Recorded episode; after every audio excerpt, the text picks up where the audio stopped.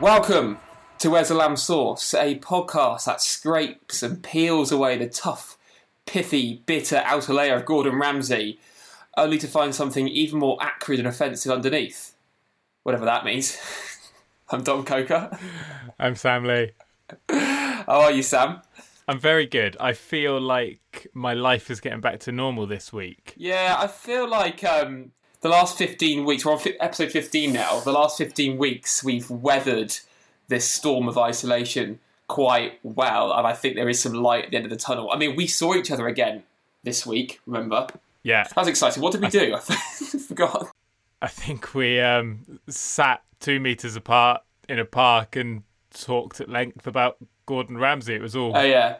eerily familiar. Yeah, that sounds about right, yeah. Two highlights of my week... Um, have come in the last few days. One, I've booked a haircut for two weeks' time. Ooh, how exciting. Yeah, very exciting. You'll notice I'm wearing a hat here, and I think I was when we met. There's a reason for that. Yeah, well, I've had to start... I've started doing the same recently, and I've always felt um, like I'm one of those people that looks really daft in a hat, but I felt like over the last sort of few weeks or couple of months... The, dark, the levels of daftness of wearing a hat and my actual haircut has kind of started to overtake it. Yeah, the back of my neck is like a Cocker Spaniel's ears. Oh, uh, my brother has a Cocker Spaniel, and when he's sort of been uh, running around and he's kind of damp and sweaty and he's really horrible to touch, I've just got that feeling um, in my head now. And that's how the back of your head feels like, apparently. Yeah, it's um, not particularly pleasant. Also, I um, had a pint of beer in a plastic takeaway pint glass, which I know you're not a fan of, well, but it did feel like some kind of normality was returning, mm. even if it was very diluted and, and nothing like having a pint out of a glass glass. Yeah, I've been, I've had a couple of them. I'm divided on on how much... they really offer. No, I think you've got a point, um, but equally, right now I'm willing to take whatever I can get. Fair enough. Fair enough. How are you? I'm okay. Um, I had uh, my the latest um, occurrence of a a recurring dream that I often have every few months today. This this recurring dream involves me being back at university and realising I've got an exam. I wake up on the day of an exam for which I've not been to any of the classes of that year. And that moment of panic, you feel like, oh my God, I have absolutely no idea what I'm going to do for this. And apparently this is a really common recurring dream. A lot of people have it, um, which is kind of comforting to know. And apparently, from what I understand, it's it's often an indicator of sort of stress, usually brought on by, by deadlines at work. However...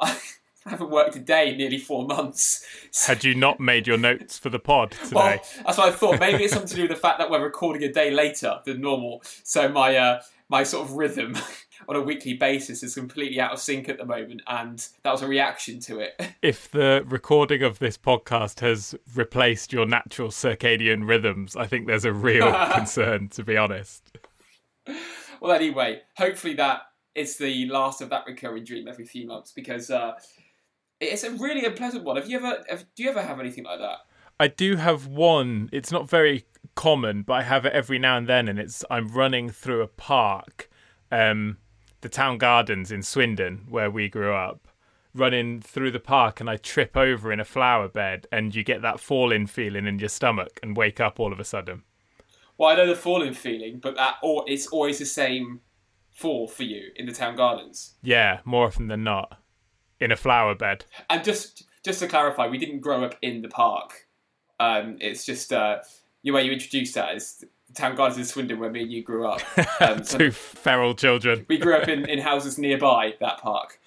Um, but anyway, that's enough of recurring dreams. Have you? Are you strapped in? Because I want to take you to Planet Gordon. Take me there. And turbulence should be expected for this one. Mm, go on. So I discovered an outrageous story from Gordon Ramsay's past this week. Ooh, this sounds juicy. The skeleton's in the closet. This is a massive skeleton. Oh, well, I would say skeleton is something that is usually not public knowledge, right? I think this is now... Well, it's, it's obviously public knowledge because I don't have an, I don't have like a hotline to Gordon Ramsay's secrets uh, as much as I wish I did. But I don't know how I discovered the story, but ironically, um, the subject of it actually surfaces in the episode of Kitchen Nightmares we're about to watch. That's purely by coincidence, but I discovered this story before I watched this week's episode. So anyway, I'll get right to it. You remember, you're you're familiar with Aubergine, right? Of course. And I think we've brought it up a couple of times. So this is Gordon Ramsay's first, the first restaurant he was head chef in, in London. Now, while he worked at Aubergine, apparently Gordon Ramsay was really paranoid that Marco Pierre White, his his mentor turned nemesis, I suppose is the, is the way you could describe it.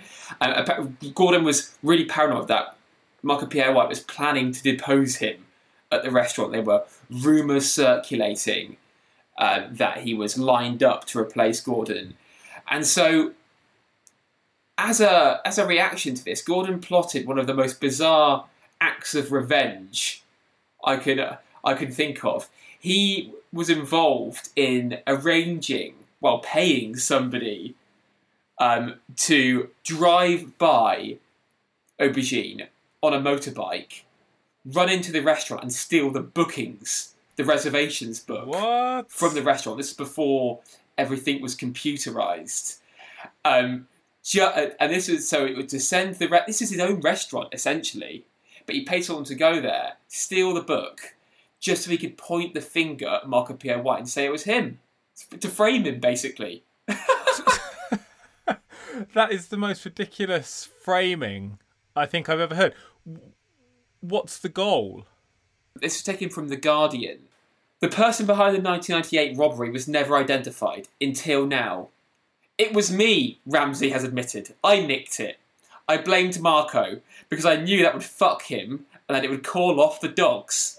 I still have the book in a safe at home. He arranged for the biker to steal it, he explained. It was my one stroke of genius, fucking someone over without his, without him knowing that I was the one who done it. And the restaurant owners cutting Marco off and wanting to get closer to me, kissing my ass. You always eat that fucking revenge when it's cold, don't you? Trust me, this was stone cold. What a quote. Amazing, right? Why has he kept the book in a safe? Um, I don't know. Well, I guess... It's just a reservations book from thirty years ago. Why does he need to keep it? Well, it was a it was a criminal um, act. You know, it was uh, it was an act of theft, and I'm sure the I think it was a there was a criminal investigation, and they never got behind, and the police never got to the bottom of who was actually responsible. Well, Gordon's got the smoking gun in his uh, in his house. No wonder it's locked away. I actually wouldn't be surprised if he's made this whole thing up just so that he doesn't look weak. Well, you think he has taken, he's taking credit for this. Yeah. And it wasn't even him. Yeah, I think it's a possibility. I mean, the fact that both of those, both of those are likely says everything you need to know about Gordon, I suppose. He's the sort of person would that would do that and do that. Yeah. Wow, that's amazing. I didn't know that. That's a great fact.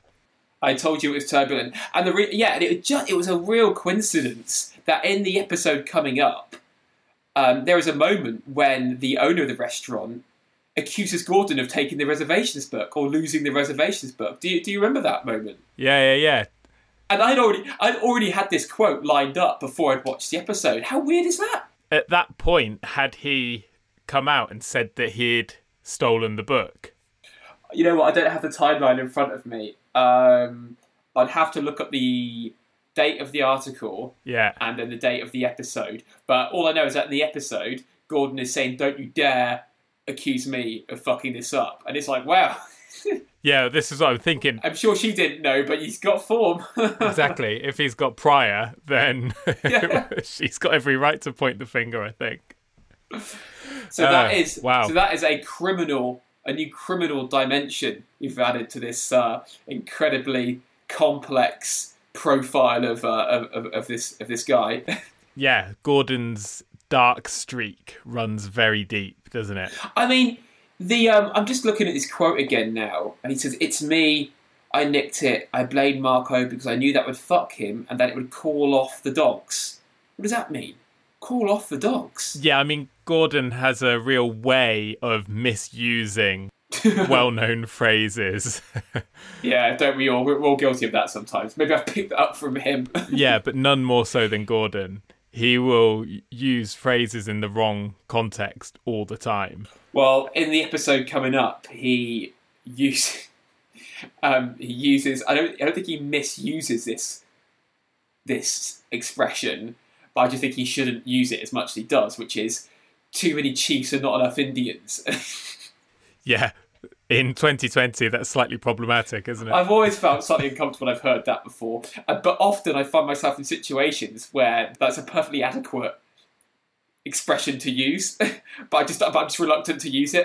There's another expression that means exactly the same thing and would be way more relevant for Gordon Ramsay, and that's too many cooks spoil the broth. I don't know why he doesn't go with that one rather than the racially insensitive one. Yeah, it's a bit hackneyed, that one, isn't it? Too many cooks spoil the broth. All right. It's a bit, fo- it's a bit folksy for oh. Gordon. We'll, we'll stick with the racist one then. Um, well, it's probably closer to, you know, closer to the bone, which is what Gordon likes. If I misuse that, if I misuse that quote, yeah, close to the bone. Well, you know what they that. say: every cloud. Um, in other Gordon news, um, we spoke last time, I think, about the fact that restaurant Gordon Ramsay is reopening very soon. Oh, is it announced? It's announced. It's not quite open yet, but it will be in a couple of weeks. I had a look at the bookings form earlier. Oh, yeah. There's availability. Is there? Great. Is I can't decide if it's a really, really great idea or an absolutely horrifically um, bad idea to be going to the best and most expensive restaurant in the world. As we've just discussed, though, two opposing states can exist at the same time on Planet Gordon. It's kind of a Schrodinger's cat situation where it might be the worst idea in the world, but it's also the best idea in the world. True. But anyway, I had a look at the website today to see if we could book a table anytime soon. Good news is we probably can. Um, the bad news is the dress code. Um, it's quite formal. You won't be too surprised to hear, but there's one line in particular that caught my eye. Oh, yeah? Where it says... ripped, studded, or torn denim jeans will not be accepted. And I thought, I only know one man who would wear ripped, studded, or torn denim jeans in twenty twenty, and his name's on the fucking door.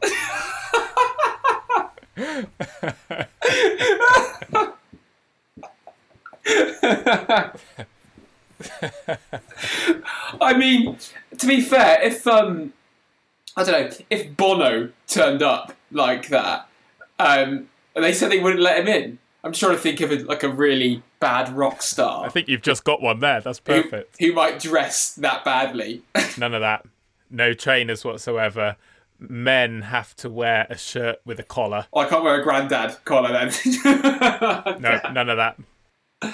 Shall we wear everything it tells us not to wear on the dress code? Should we wear studded, ripped jeans, both of us? Hats, trainers, and a granddad shirt. I think that's what we should do. And we should ask them, can we record an episode for a podcast about Gordon Ramsay while we're in here? They'll let us in. If we say we're podcasters, they'll definitely yeah. let us in.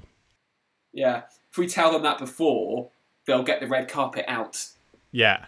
There's no way Ramsay's not letting in high-profile broadcasters like us, whatever we're wearing. He loves celebs, doesn't he? They'll be sending us the ripped, studded jeans to wear there. Well, oh, well, we'll just have to go dressed like we did for that episode of the pod, remember? Oh, yeah. We should probably wear trousers, though, shouldn't we? Oh, yeah, yeah, and socks.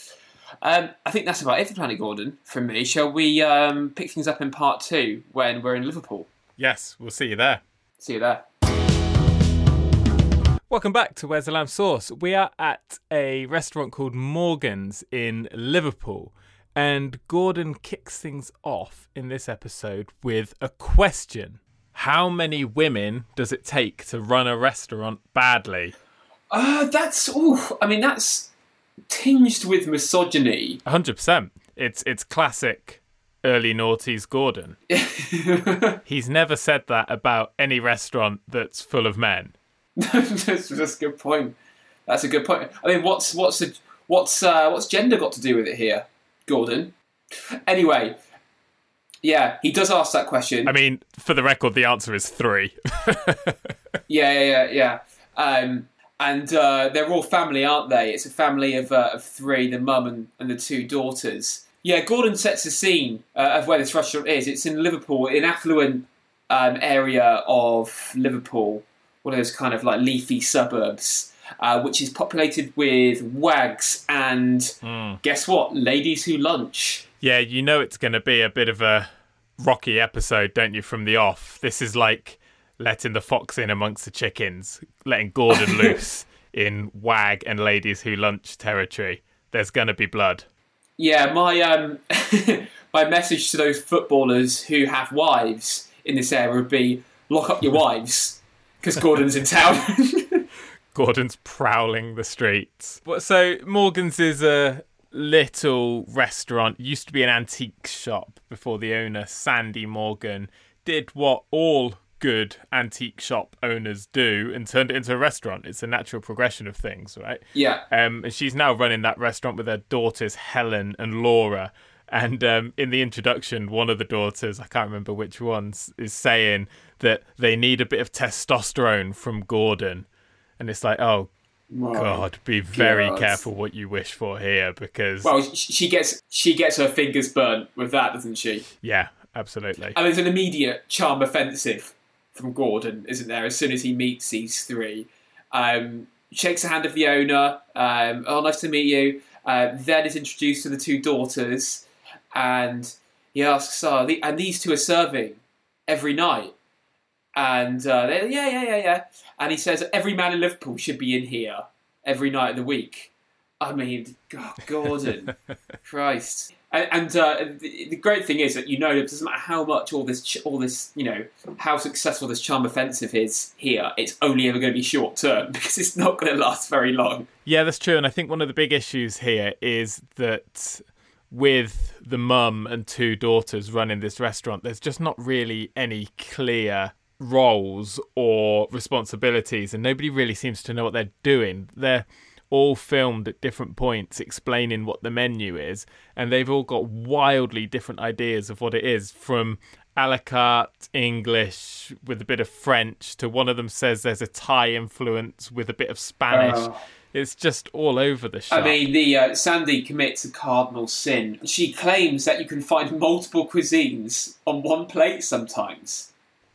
Why would you want to? Yeah, why would you want to? Exactly. And there's a point where Gordon's going through the books with Sandy and she doesn't seem to have a clue about how much money she's actually losing in this endeavour. So the whole thing's just really confused in that there's no real sense of leadership and nobody knows what they're doing, basically. I mean, Sandy, rather than letting the chef buy the ingredients through a supplier or a wholesaler, is just going to the supermarket every day. Oh, this really pisses me off watching this. And there's one scene where, where Gordon goes along with her and is kind of like a bored child out with his mum as he's following her around the supermarket aisles, scooting around on the trolley and just generally sulking. Yeah, and it's all for effect, isn't it? But yeah, it really pissed me off watching a restaurant owner go around Tesco to buy the ingredients. It's like you're cooking, you're making people food from ingredients bought from Tesco. And actually, Ramsay takes this really personally, and he has done a few times in the past, and I can understand why. There's one bit in this episode where he calls Sandy an amateur restaurateur messing about in a business she knows nothing about. Oh, yeah. Um, And he's really pissed off, and I think that's fair enough, because in his mind, what right does she have to be playing at running a restaurant, basically, when he's worked so hard to be in that industry, and he knows so many other people and is surrounded by people who work hard to be in that industry? Then you've got someone like Sandy who has just seemingly on a whim swapped the antiques trade for the restaurant business and doesn't have a clue what she's doing. Totally. And there's a moment when there is this it's, it's pretty chaotic, and she is she she doesn't really know what her role is. She's at one point she's helping the dishwasher wash dishes, even though she's the owner of the restaurant, and there's all sorts of shit happening out on the you know front of house situation.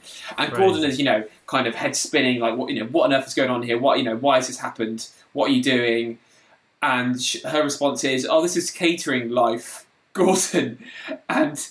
I mean, he he replies to her, oh, fuck, is it catering life? Absolutely not. Stuff it like it. And that really seems to rile him, that comment. I thought this, what is she talking about? Yeah, she, oh, she's just she's just desperate, isn't she? She, uh, you know, she's doing a terrible job, and she's just trying to, uh, you know, fool herself into thinking it, she's not doing as bad as she actually is by saying this is just the way... This is the way things are. And it's like, no, it doesn't have to be like that. Well, she's kind of scampering off to a...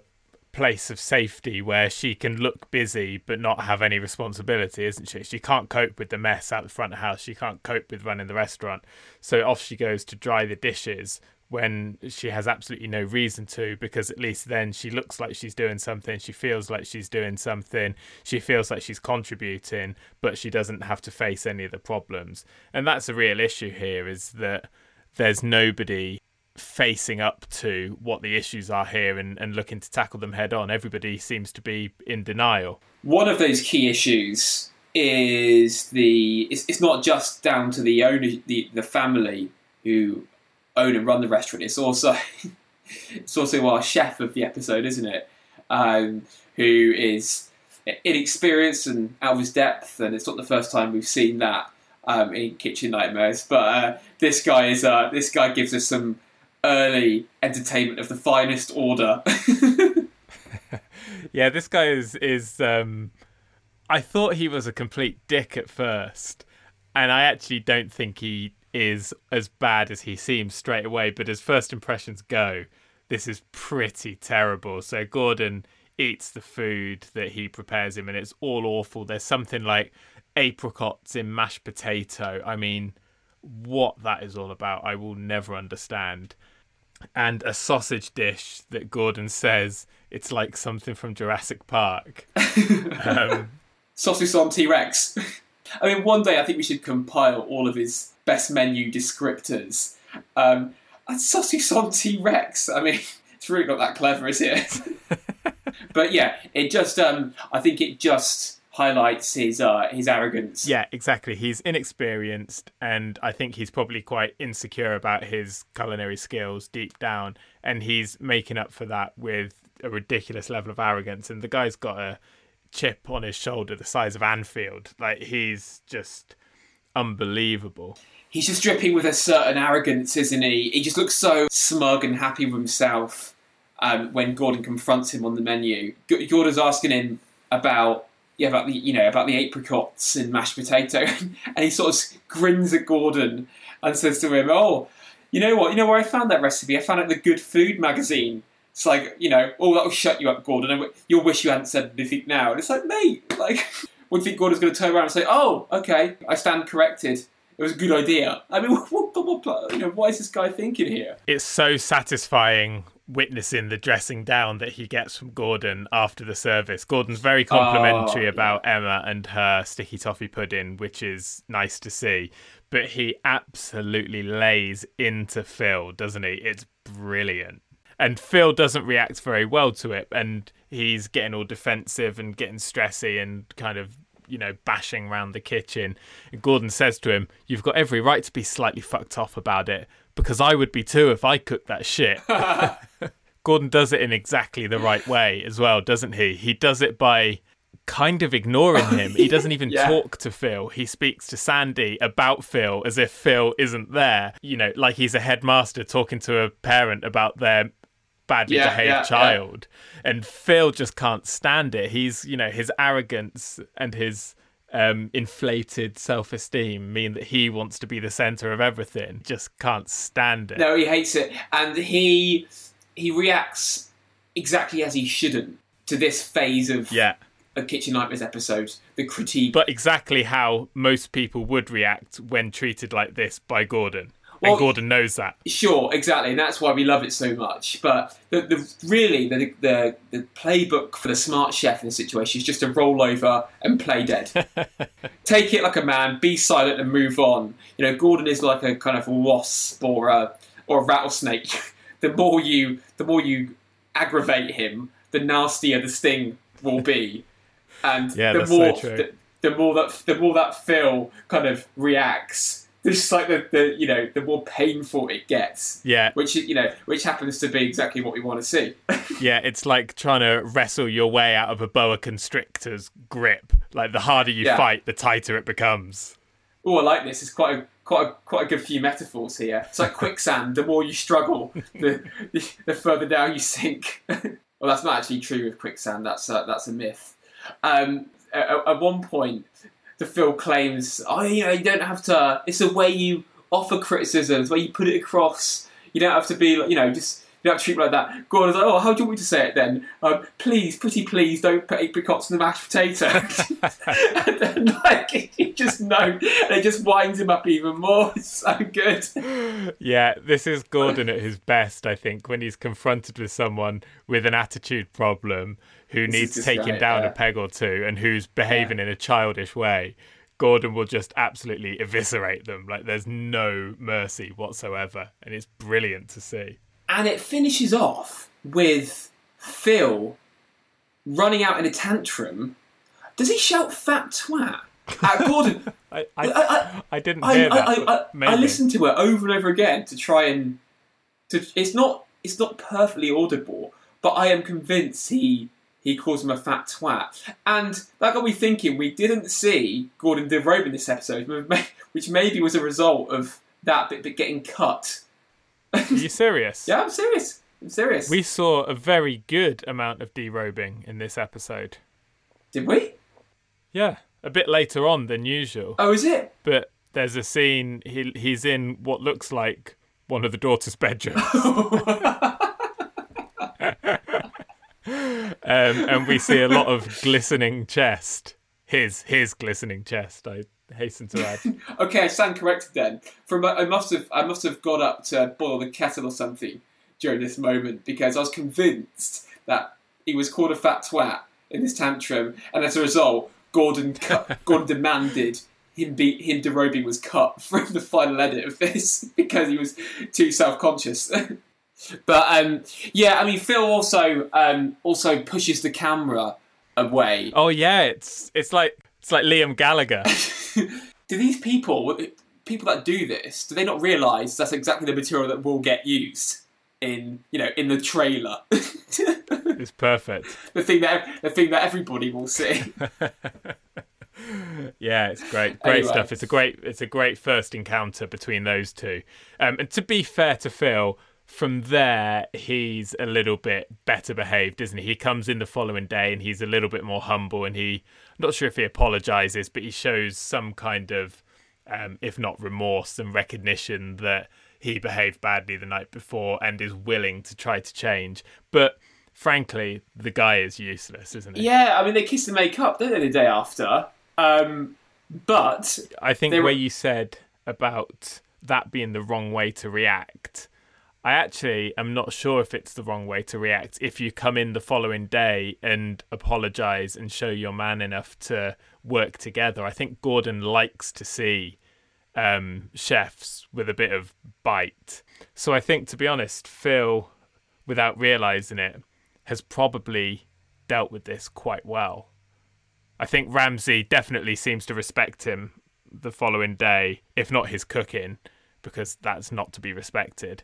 Then the way he's um, the way he's acknowledged where he went wrong and is prepared to work on it. Possibly. Weirdly though, later later in the episode, there's a really weird moment um, when it was a, it's, it's an amazing moment where Gordon tells one of the daughters, who's the assistant manager, um, to get rid of him right in front of his face.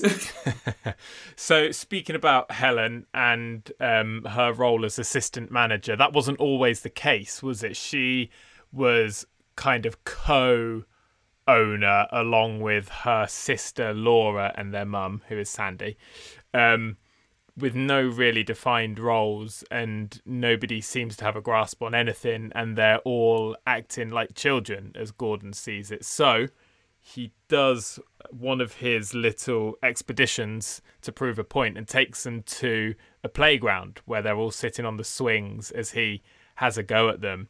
And Phil's there as well and seems to be genuinely quite chuffed that they've come down to the swings.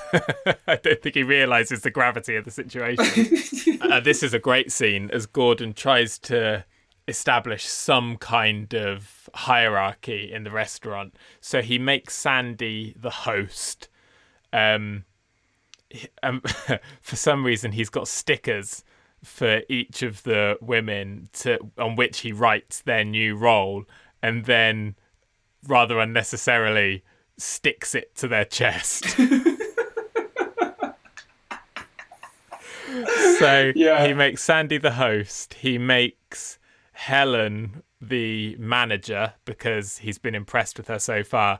And he makes Laura the assistant manager. I mean, she absolutely loses her shit about this. Um, and...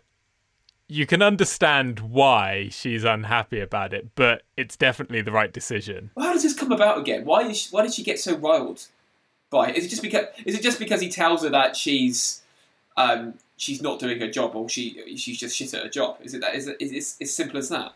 Yeah, he makes her assistant manager and her sister manager, which, you know, she sees quite rightly as a as a oh, slight yeah. or as an insult.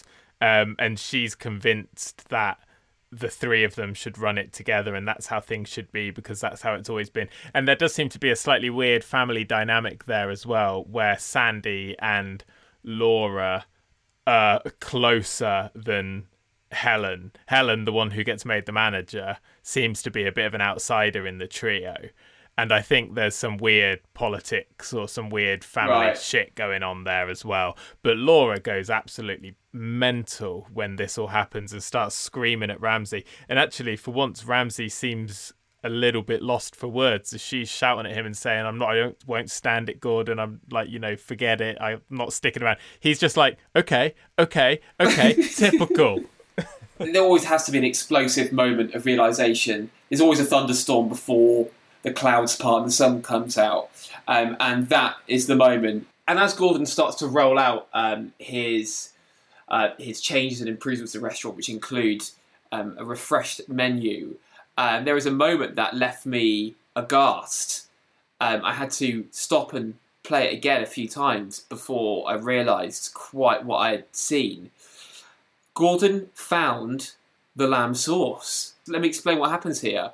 Um, on this new refreshed menu is a lamb dish, and we see Gordon in the kitchen with the two chefs, Phil and the other one, and he says to one of them, and here's the lamb sauce, as he's spooning over this lamb sauce onto the dish. What does this mean for us? Uh, are you suggesting that we just stop now? Mic drop moment. Yeah, that feels like the um, conclusion this podcast series needs. I'd say so, yeah. Well, thanks everyone for listening. Yeah, uh, thanks very much for tuning in and for all your support and for all of the engagement we've had over the last few weeks and kind words and comments and fan mail. Thanks everyone. It's been a pleasure being on this journey with you. Um, we won't be on Instagram anymore. Yeah, yeah, close that down. That can close go. Twi- close Twitter down. I Not thought we'd already ever. done that. no, no, it's still open. Yeah, we'll get rid of that. Um, any, any other accounts that you set up, Sam, without telling me that we need to close down now? I'll um, deactivate the P O box. Yeah.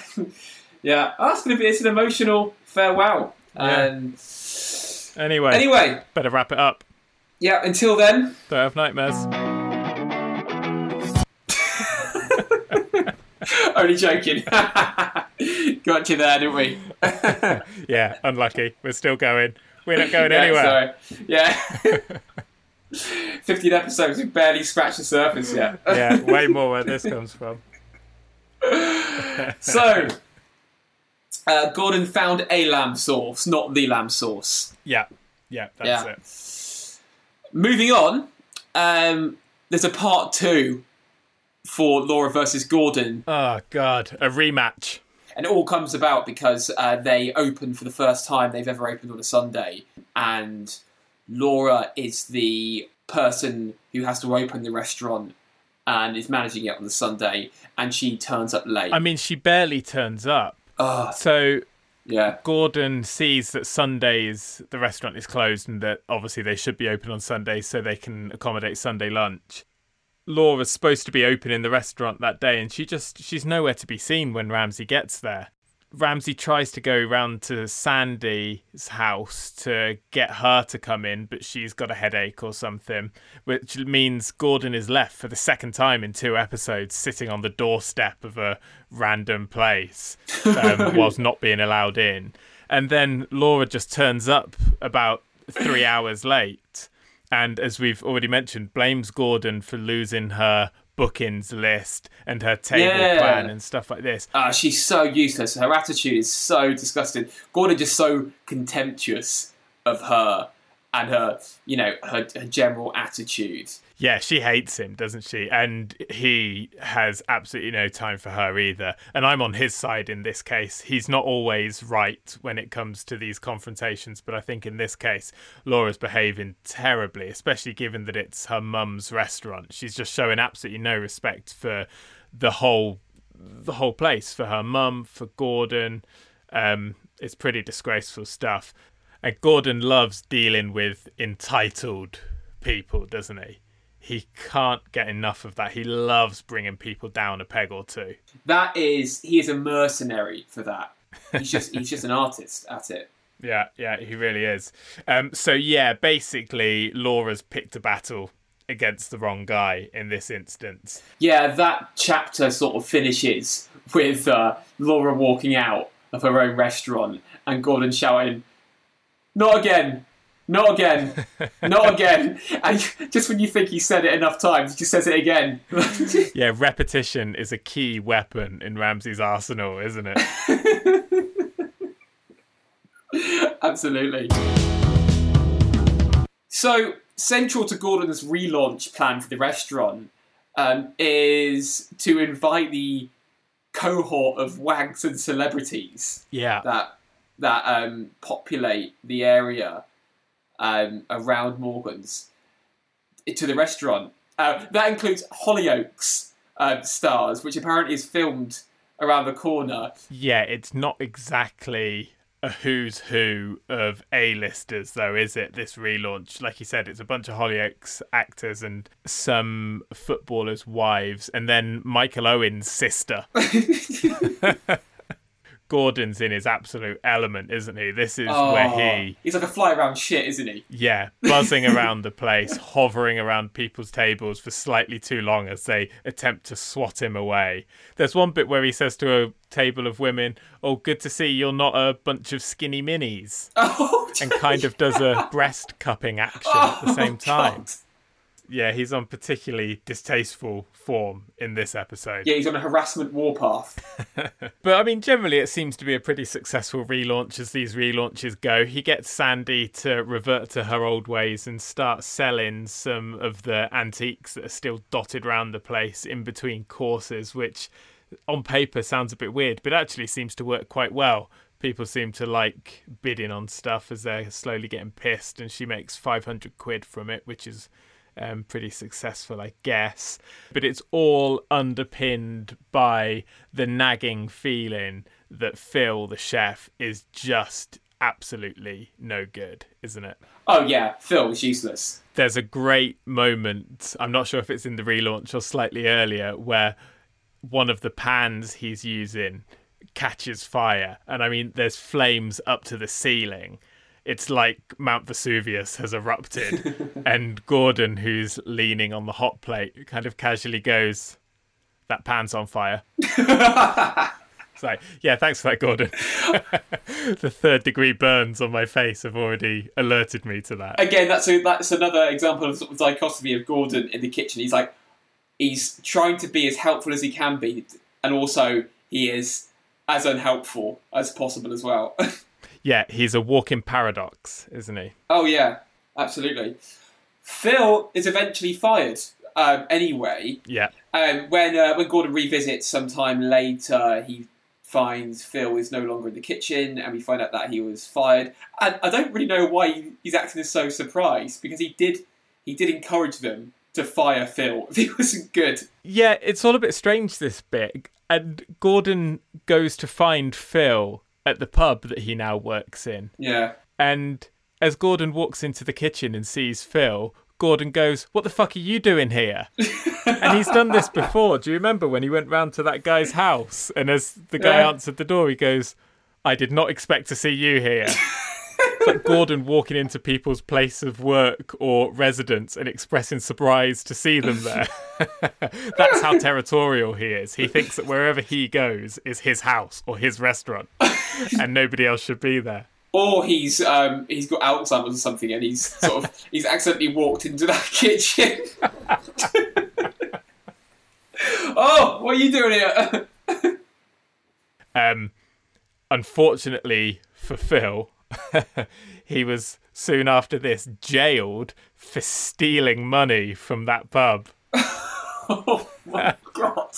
Oh my god! I did not see that coming. Well, at least it's not a reservations book. Ramsay probably stole the money when he was there. Framed him. There's a there's there's a history of crime um, that flowed throughout Kitchen Nightmares. You had that incredibly unsavoury incident to the bloke at um, Jackson's in Blackpool. Um, then you had the yeah. great the great heist at the restaurant in Spain, um, where they left. They left the small yeah. notes but took the big notes, apparently, despite there being twenty euro, lots of twenty euro notes yeah. left. Um, and then you've got this. Well, if Ramsay's admitted creating one crime to suit his own needs, who's to say he's not behind all of them? Yeah. Well, if those cases are all still open, uh, well, apart from maybe the one at Jackson's, that'd be a little bit unfair to pin on Gordon. yeah, yeah, the less said about that one, the better. yeah. One thing I want to say about Morgan's, actually, is that Gordon did need to change the name of the restaurant this time, because that's exactly what he would have asked him to change the name to if it had a shit name. Yeah, that would have been it, wouldn't it? You can picture him saying, "It's a family thing, Morgan's." It's just approachable, family, cosy. Simple, rustic, honest, good home cooking. uh, shall we talk about Insight of the Week?